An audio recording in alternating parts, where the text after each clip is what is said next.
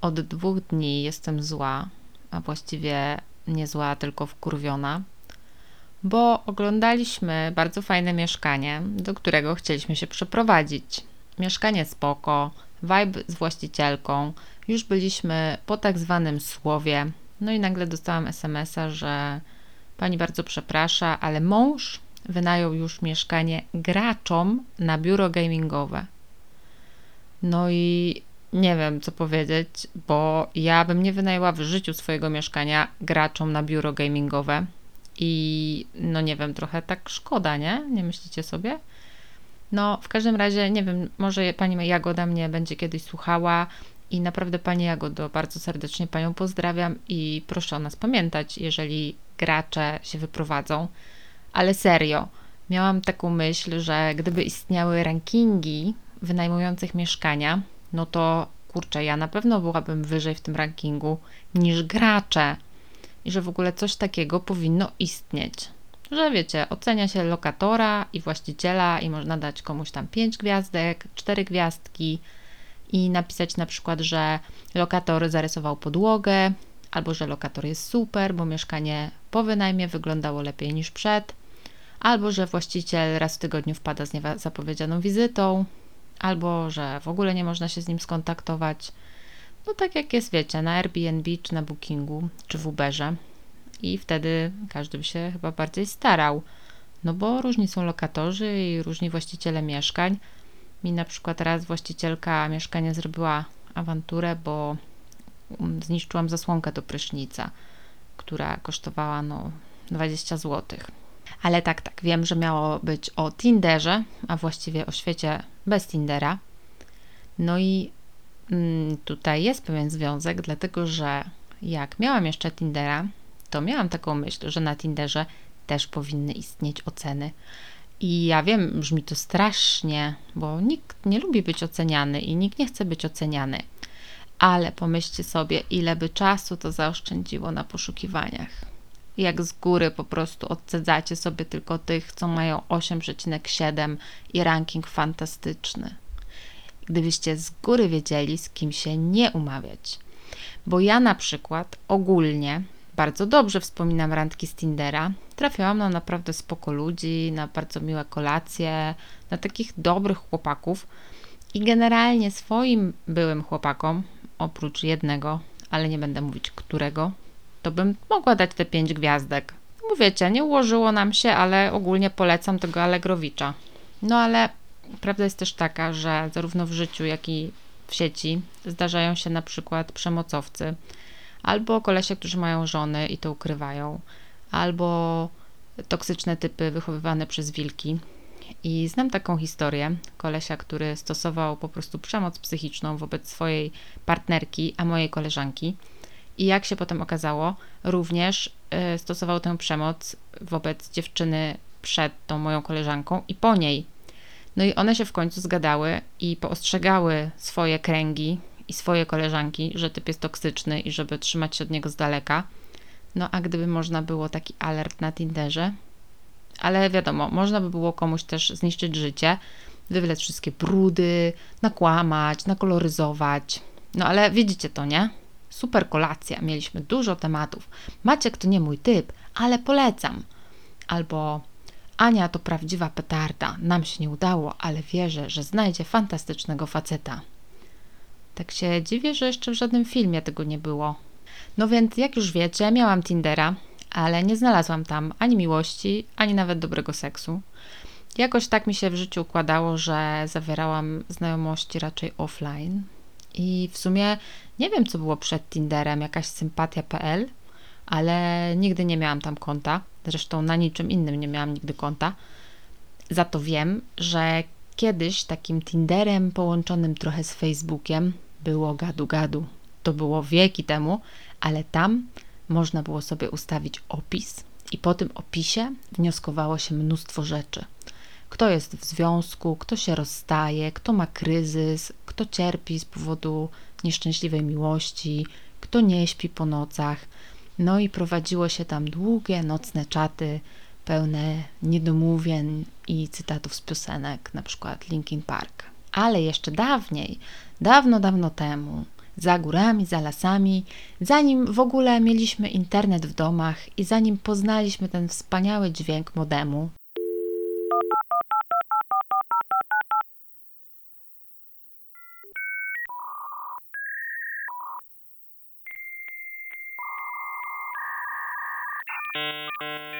To było, wiecie co? Anonse w gazecie. I nie żartuję, bo ja pamiętam, że w każdej młodzieżowej gazecie były ogłoszenia o takiego korespondencyjnego przyjaciela. Na przykład, cześć, jestem Agnieszka, mam 11 lat, interesuję się geografią i patyczakami, lubię jeździć na łyżwach. Słucham Heja i Limbiskit, chętnie poznam dziewczyny i chłopaków w moim wieku. I ja jestem więcej niż pewna, że odpisałam kiedyś na takie ogłoszenie. No i jak zwykle naokoło, ale dochodzę w końcu do tego, co skłoniło mnie do wymyślenia tego odcinka. No i była to pamięć właśnie o tych pen friendach, tych y, korespondencyjnych przyjaciołach, którą przywołała książka Ewy Strusińskiej, Miła Robótka, Polskie świerszczyki, harlekiny i porno z satelity.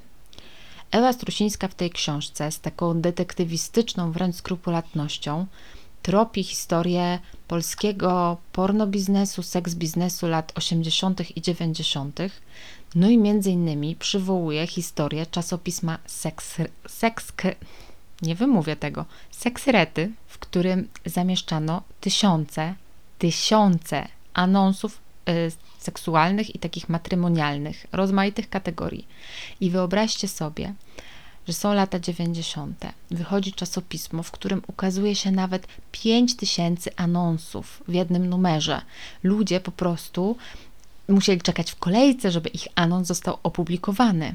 I to jest naprawdę niesamowity zbiór tego, czego przez prawie 20 lat szukali Polacy i Polki. I e, ponieważ trzeba się było zmieścić na określonej objętości kartki, bo wypełniało się ten anons na specjalnym kuponie, to ludzie no, bywali bardzo kreatywni. No ale oczywiście były też takie klasyki, na przykład, cytuję, Niebanalna, wykształcona, z poczuciem humoru i chęcią do szaleństw. Typ Krystyny z klanu. Szczupła, filigranowa brunetka po pięćdziesiątce. Wolna, własny dom, syn 20 lat, szuka odpowiedniego partnera życiowego. Albo absolutnie atrakcyjny biznesmen, 44-letni, Mercedes, jacht, kilka mieszkań w Warszawie, czuły, stały w uczuciach, abstynent, wysportowany szatyn, pozna towarzyszkę życia, szczupłą, wydepilowaną, bezpruderyjną, lubiącą seks, do 38 lat. No wiadomo, one są takie bardziej matrymonialne, ale oczywiście były też takie bezpośrednio mówiące o tym, czego szukają ludzie, na przykład, że chcą wcielać się w rolę niegrzecznego chłopczyka i być targanymi za uszy, albo małego dzidziusia, no i w każdym razie, jak chcecie przeczytać więcej, to e, sięgnijcie po książkę, a ja chcę Wam opowiedzieć o moim penfriendzie. To nie był żaden seks penfriend, żaden tutaj seks anonsów. To był mój przyjaciel, którego zapoznałam w wieku 8 lat na wycieczce z tatą do Londynu. No i to był, słuchajcie, Jaś z Grudziądza. I może ten podcast trafi kiedyś do Jasia, bo pisaliśmy do siebie listy. I słuchajcie, pisaliśmy te listy, kurwa, z 6 lat. I to było w ogóle niesamowite. I chyba nawet się raz spotkaliśmy w tym grudziądzu z, nasi, z naszymi rodzicami. Ale poza tym, to regularnie trzaskaliśmy do siebie te 4-5 stron o tym, jak tam nam idzie w szkole, jak tam w domu i co tam w ogóle porabiamy w życiu. Nie mam pojęcia, co się stało z tymi listami, nie mam ich w ogóle nigdzie, ale dzisiaj widzę to jako coś niezwykłego, i pamiętam, jak czekałam na te listy, i pamiętam, jaka to była po prostu radość w ogóle dostać ten list z Grudziądza. No i nie byliśmy, wiecie, żadną zakochaną parą, raczej po prostu kolegą i koleżanką. No ale zastanawiam się, na ile dzisiaj byłaby taka przyjaźń możliwa. No, w każdym razie swoich chłopaków poznawałam zwyczajnie, wiecie, w szkole, na studiach, przez wspólnych znajomych na wyjeździe, jednego przez internet, ale nawet nie wiem, czy wtedy już był Tinder. W każdym razie my nie poznaliśmy się przez Tindera. No i mm, to były raczej takie, powiedzmy, dosyć typowe historie. Ale byłam też kiedyś na przykład na randce w ciemno, którą umówiła mi moja koleżanka. No i ta randka to była totalna porażka, bo poszłam z tym typem na spacer. On mi kupił kwiaty i czekoladki Mercy i musiałam to nieść przez cały ten spacer. To po pierwsze. No a po drugie, on przez te półtorej godziny w ogóle się nie odezwał. I serio, dobrze, że ja lubię mówić i jestem w stanie zagadać każdego, ale to była jakaś męka. No i wiecie, ja oczywiście jestem miła i nie chciałam mu robić przykrości, więc jakoś tam się dotoczyliśmy do końca spaceru, po czym pamiętam, napisał mi SMS-a, że było super i że chce jeszcze raz. No to ja już nie chciałam. Ale właśnie SMS-y w czasach sprzed Tindera pisało się oprócz tych tekstów piosenek na gadu-gadu, także teksty piosenek w SMS-ach a że za każdego SMS-a się płaciło, to pisało się, wiecie, takie, że tekst był sklejony bez spacji, tylko każde słowo wielką literą. No to, żeby komuś zacytować ten Linkin Park albo Briana Adamsa, to trzeba się było z 10 minut namęczyć. I nie było widać, czy ktoś odczytał i nie odpisał, czy nie. I w takim jednym SMS-ie, ile to mogło być znaczeń? Bo jak się trzeba zmieścić w 160 znakach, bo każde 160 znaków kosztuje, to jednak człowiek się dłużej zastanawiał, co napisać. Podejrzewam, że w ogóle prowadziłam wtedy taki mentalny spis SMS-ów, które można było wysłać do chłopaka, i mało tego, to już pamiętam na 100%, że od niektórych chłopaków e, to zapisywałam sobie te SMS-y w pamiętniku, bo w pamięci telefonu mieściło się ich 20 i potem już trzeba było kasować, więc no, prowadziłam taki zeszyt. No i w sumie, jak się tak zastanowić, to jakaś forma Tindera istniała od zawsze tylko właśnie podróżną postacią. No swatka to przecież też taki Tinder, biuro matrymonialne to też Tinder, tylko że to wszystko było kiedyś bardziej czasochłonne. I od razu też chcę powiedzieć, że znam kilka wspaniałych par, które poznały się na Tinderze i które są dzisiaj ze sobą szczęśliwe. Ja tam nic nie znalazłam, może po prostu to nie było dla mnie. Tak samo jak nie dla mnie były szybkie randki, takie wiecie, że macie 5 minut na każdą osobę, 10 osób po kolei. No dla mnie tam był jednak za duży rozstrzał ludzi i jednak uważam, że żeby się w ogóle jakaś nić porozumienia rozwinęła, no to musi być jakiś wspólny grunt, że to nie mogą być osoby z różnych planet. No a trochę tam tak było. Ale w sumie też, no, miłość nie zna granic. I tu, z tym stwierdzeniem, jakże głębokim, przychodzi czas na jedną z najbardziej romantycznych historii w moim życiu, która wydarzyła się totalnie offline yy, na początku, totalnie bez udziału Tindera czy jakiejkolwiek innej technologii i wydarzyła się jeszcze w najbardziej romantycznym miejscu na świecie, czyli w Paryżu. Oczywiście ta romantyczność Paryża, no to też jest pewien konstrukt, bo miasto jak każde inne, no ale wiecie, jednocześnie miasto, które ma to coś. No więc zapraszam Was do Paryża roku 2005, gdzie jestem ja, 18-letnia, na kursie językowym, na którym poznaję świetnych ludzi, i po dwóch tygodniach przychodzi zakończenie tego kursu, które postanawiamy uczcić piknikiem nad Sekwaną. Jest więc moja grupa, jest nasza nauczycielka Stefani, ale przychodzą też ludzie z innych grup. No jest winko, sery, owoce, bagietki. Jest piękny, słoneczny, sierpniowy dzień. Słońce powoli chyli się ku horyzontowi, a my sobie siedzimy, rozmawiamy, żartujemy. No i wśród tych osób jest on. Chłopak, który był na innym kursie niż ja, ale w tej samej szkole. Był ode mnie 10 lat starszy, pochodził z Bułgarii, ale mieszkał w Houston. No i tak jakoś od słowa do słowa zaczynamy sobie nad tą sekwaną rozmawiać. I rozmawia się nam bardzo dobrze, słońce schodzi coraz niżej, no ale wieczór jest taki piękny, że nikt nie chce iść do domu, więc idziemy gdzieś tam potańczyć. No i e, potem e, towarzystwo się tak troszeczkę zawęża, zostaje tylko takie małe grono, może nas, nas pięcioro, sześcioro, postanawiamy iść na kolację. No i dla mnie to jest ostatni wieczór w Paryżu, bo następnego dnia mam samolot do Polski, więc muszę przed tą kolacją jechać do swojego akademika, się trochę ogarnąć i spakować. Więc jadę najpierw metrem na południe, sprzątam ten swój mini pokoik z łazienką wielkości Toytoja, przebieram się, szykuję i jadę. Za nic w świecie nie jestem sobie w stanie przypomnieć ani gdzie była ta restauracja, ani w ogóle co to była za restauracja, ale chyba była nas szóstka, dwie Rosjanki, jeden Rosjanin, jeden Katalończyk, Bułgar Bojan i ja. No i kochani, zamawiamy po prostu, jakbyśmy byli królami życia. Mule, ostrygi, białe wino, muskadet i to pamiętam. Natomiast totalnie nie pamiętam, w co ja byłam ubrana i mam gdzieś zdjęcia, ale chyba nie chcę ich odkopywać, ale pamiętam, że Bojan miał białą koszulę, w której wyglądał oczywiście zabójczo. No i ta kolacja trwa do późna, potem przynosimy się do jakiegoś baru, potem powoli tak wszyscy znikają i zostaje ja i Bojan. Zaczyna padać deszcz.